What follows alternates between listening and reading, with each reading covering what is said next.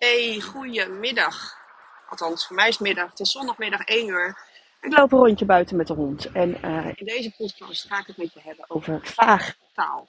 Ik heb daar van de week een, podcast, of een uh, post over geschreven. En uh, nou, nu dacht ik, ik ga hem ook nog even in een podcast met je bespreken. Omdat in het gebruik van vaagtaal zit voor mij een potentiële valkuil. Um, Laten we even beginnen bij wat is nou vaagtaal? Nou, wat voor mij vaagtaal is, misschien voor jou anders. misschien denk jij van, nou, jij vindt het vaag, maar ik vind het super duidelijk. Uh, voor mij is vaagtaal iets dat iemand zegt, een, uh, een groep letters die iemand achter elkaar uitspreekt. En dan heeft diegene dat gezegd en dan krijg je zo'n soort error in je hoofd dat je denkt, ik heb het gehoord.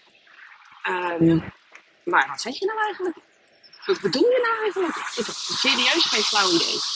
Nou, maar er zijn dus mensen die tegenwoordig die, uh, die uitdrukkingen die ik onder vaagtaal schaar gebruiken. Ik begrijp er echt helemaal geen reet van.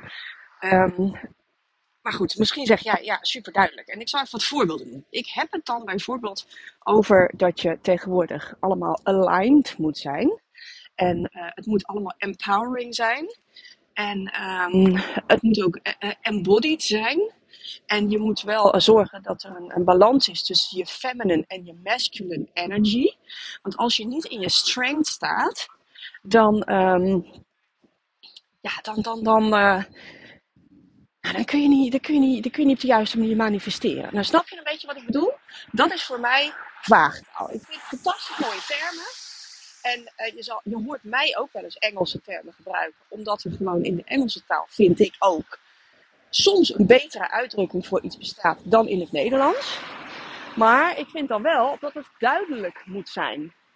En als ik tegen jou zeg, bijvoorbeeld, als jij een shape instapt, dan ga ik ervoor zorgen dat jij uh, aligned bent met jouw doelen. En dat we, hè, ik zet jou, ik empower jou in je, in je feminine um, energy. Ja, uh, denk jij dan van, goh, bij die vrouw ga ik 10 kilo vetverlies kwijtraken? Of denk jij dan, Shirley, wat een piep, waar heb je het over? Wat, wat gaan we nou precies doen? Nou, als jij denkt van ja, maar dit is helemaal mijn taal. Dat is natuurlijk super, helemaal prima. Weet je, daar heb ik helemaal geen oordeel over. Uh, alleen, ik ga je zo meteen de valkuil uh, uitleggen die daar in mijn beleving bij hoort. Maar als dat jouw manier van spreken is, dan ben jij waarschijnlijk niet mijn ideale klant en ik niet jouw ideale coach. Want ik geloof dat daar een match in moet zijn. Als jij wil dat ik jou uh, in alignment breng en hè, dat we, dat we nou, uh, in body we gaan manifesteren en we gaan uh, op, op een kleedje zitten en je 68ste chakra voelen en we gaan dan manifesteren dat jij kilo's kwijtraakt. Ja, sorry, bij mij ga je dat niet vinden. En misschien kan het op die manier. Ik weet het niet. Ik heb het nog nooit ervaren. En ik zal het ook nooit gaan proberen. Want het is niet mijn ding. Um, en gelukkig is het zo dat doordat ik me dus op een andere manier uh, uit, krijg ik ook klanten die, waarbij dat ook niet zozeer hun ding is. He, dus nogmaals, zit totaal geen oordeel op. Maar het moet wel, um, nou, laten we hem er eens in gooien, aligned zijn. Um, ik geloof dat je. Uh, dat duidelijkheid heel erg belangrijk is. Omdat je anders allerlei kanten op, op kan gaan die misschien net niet de bedoeling zijn. Omdat je anders zijn dingen te veel voor interpretatie uh, ontvankelijk. En dat is in een vetverliestraject en in een spieropbouwtraject is dat niet handig. Je kunt proberen spierballen te manifesteren. Je kunt proberen om embodied te zijn met hoe jouw lichaam er op dit moment uitziet. Ik noem maar een paar zijstraten. Maar het gaat je niet dat fijne, fitte lichaam brengen dat je wil. En wat ik merk, en nu komen we dus bij de valkuil waar ik het met je over wil hebben, is dat dit soort termen zijn te vrij. En de valkuil is dat je misbruik gaat maken van die vrijheid. Dus als jij dit luistert en je denkt, nou, is jullie echt een gigantische kutpodcast. Want ik vind gewoon wel, ik voel heel erg sterk um, ja, dit is de manier waarop ik wil praten. Dit is de manier waarop ik naar mijn lichaam wil kijken. Dit is de manier waarop ik, wat, wat voor mij goed voelt. Ehm, dan is dat nogmaals helemaal prima. Alleen realiseer je dat in ieder geval ik van mening ben dat, eh, ben dat de kans daardoor groter wordt dat je je doel niet gaat halen omdat het te vrij is. Want dit soort termen gebruiken hangt vaak samen met naar je lichaam willen luisteren. En um, nou, ook een soort van voelen wat het universum voor mij in petto heeft vandaag. Ja, uh, sorry. Het is bijna onmogelijk om te kunnen onderscheiden wat jouw lichaam je vertelt, wat het universum voor jou in petto heeft vandaag en wat jouw oerbrein je vertelt. Dat is ongelooflijk lastig om dat van elkaar te onderscheiden. Dus als jouw oerbrein jou de impuls geeft, van, ja, vandaag is het echt gewoon niet het juiste moment uh, om te sporten, uh, want je oerbrein heeft gewoon nooit zin om te sporten. Want jouw oerbrein heeft namelijk als een van de primaire taken energie besparen. Dus jouw oerbrein zal jou nooit de impuls geven om te gaan sporten. Dat is simpelweg een functie die het niet kent. Daar is het ook niet voor bedoeld. Dus dat is helemaal prima zo.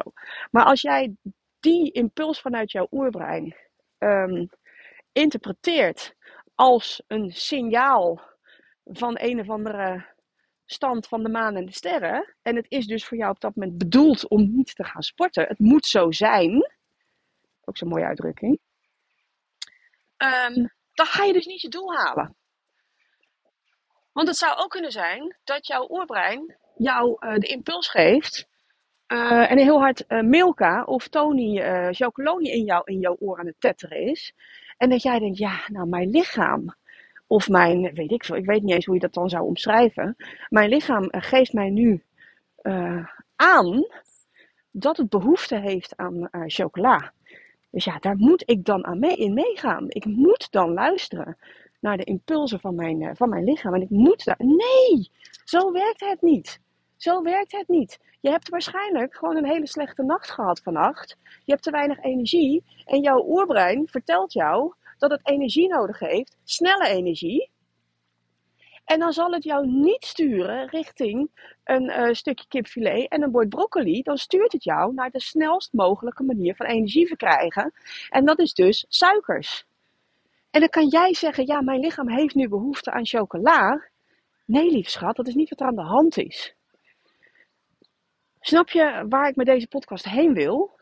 Dus ik hoop dat je, dat je een beetje Um, als jij dus heel erg van de vaagtaal bent en je bereikt op dit moment niet je doelen, dus je wordt gewoon dikker en uh, uh, minder spieropbouw, je wordt slapper en je merkt van hé, hey, als deze trend zich voortzet, ja, dan ga ik er niet echt super lekker uitzien als ik uh, 60, 70 ben. als ik dan val, dan is de kans heel erg groot dat ik allebei mijn heupen afbreek. Um, als dat zo is, dan heb je denk ik iets te doen met de manier waarop jij naar je doelen kijkt en de manier waarop je tegen jezelf praat. En dan mag het wat duidelijker en wat concreter zijn. En dan mag het wat minder zijn van de alignment en de embodiment en de empowerment. En helemaal prima als je dat alsnog wil gebruiken, maar dan zul je daarnaast zul je gewoon concrete doelen voor jezelf moeten stellen en gewoon zeggen van hé, hey, wat mijn lichaam mij nu ook aangeeft, ik moet wel gewoon doen wat er moet gebeuren. Want het feit dat ik hier buiten loop nu, uh, op een zondag, uh, terwijl ik ook heel erg graag nog een Netflix-serie wil bingen, denk je dat mijn lichaam aan heeft gegeven van, ja, ik wil toch dat je die 10.000 stappen zet? Nee. Nou ja, mijn lichaam misschien wel, omdat dat inmiddels heel erg veel behoefte heeft aan die beweging, maar mijn oerbrein zegt natuurlijk iets anders. En als ik dan vanochtend gezegd zou hebben van ja, maar ik, ik heb echt, ik voel dat ik vandaag naar mijn lichaam moet luisteren uh, naar mijn lichaam luisteren is wel een heel groot goed. Ik voel dat ik naar mijn lichaam moet luisteren. Dan had ik nu dus met mijn luie kont op de bank gelegen in plaats van dat ik hier aan het lopen ben. Oké, en um, even uh, wel iets erbij vermeld. Het is niet zo dat je dus niet naar je lichaam moet luisteren. Maar um, hoe moet ik dit uitleggen? Het gaat meer over een gevoel of dat je echt daadwerkelijke lichamelijke signalen krijgt. Ik heb bijvoorbeeld veel te lang met een frozen shoulder gelopen, omdat ik niet naar mijn lichaam luisterde. En dat is een hele andere manier van niet naar je lichaam luisteren. Ik had pijntjes, klachten in mijn schouder.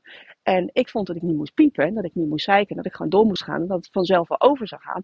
En dat ging het dus niet. Het is voor mij een hele, hele harde leerschool geweest. Ik heb daardoor uh, twee jaar lang, ruim twee jaar lang, mijn schouders niet kunnen trainen.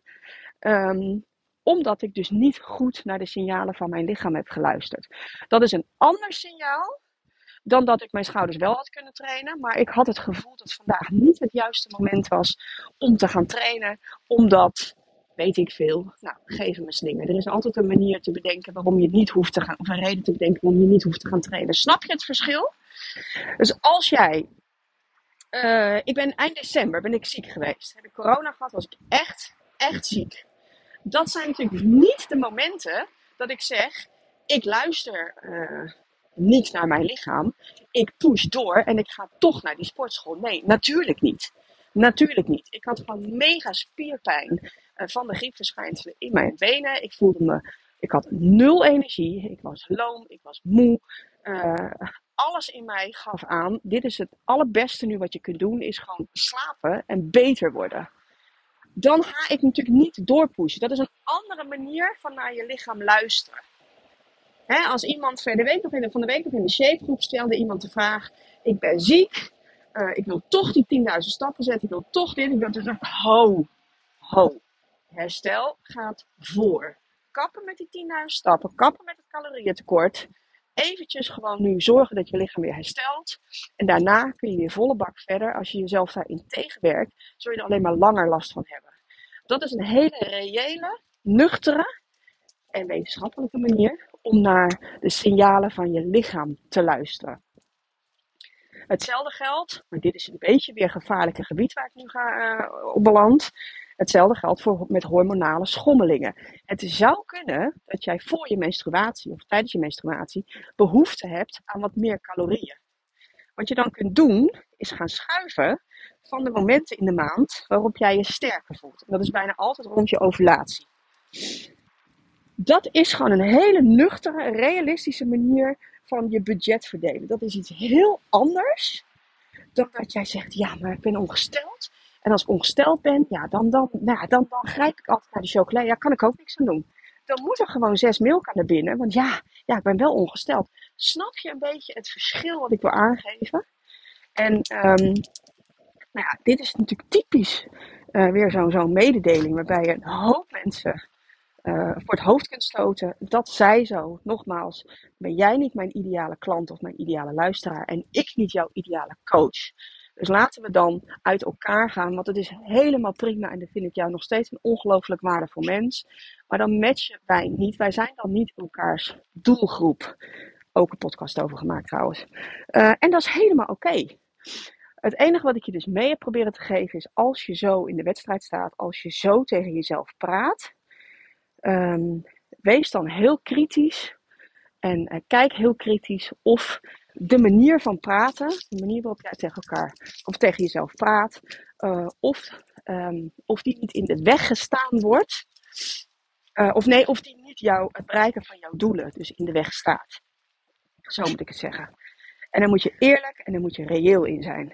En uh, in, op de, in de post die ik daarover plaatste van de week, daar zette iemand op Instagram onder van ik kan zeggen dat je volledig gelijk hebt, zoiets was het. Want ik heb me altijd verscholen achter vaagtaal. En toen dacht ik, kijk, dit is wel uh, de manier van zelfreflectie die je nodig hebt. Verschuilen achter vaagtaal, omdat het ook op een hele lekkere manier een bepaald soort vrijheid met zich meebrengt om iets niet te hoeven doen. En dat gaat je niet uh, brengen uh, daar waar je zijn wil. En dat had zij dus van zichzelf haar fijn in de gaten. En daar heb ik uh, heel veel respect voor als je op die manier naar jezelf durft te kijken. En als je ook aan durft te geven van, yo, ik was degene die altijd zichzelf verschool achter vaagtaal. En ik ben het ook anders gedaan. En het heeft me meer opgeleverd dan blijven praten in al dat soort vage termen.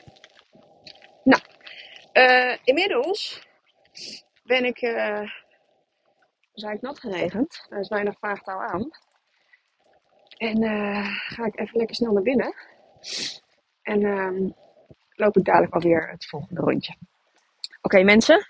Um, nou, hele fijne zondag. En uh, tot in de volgende.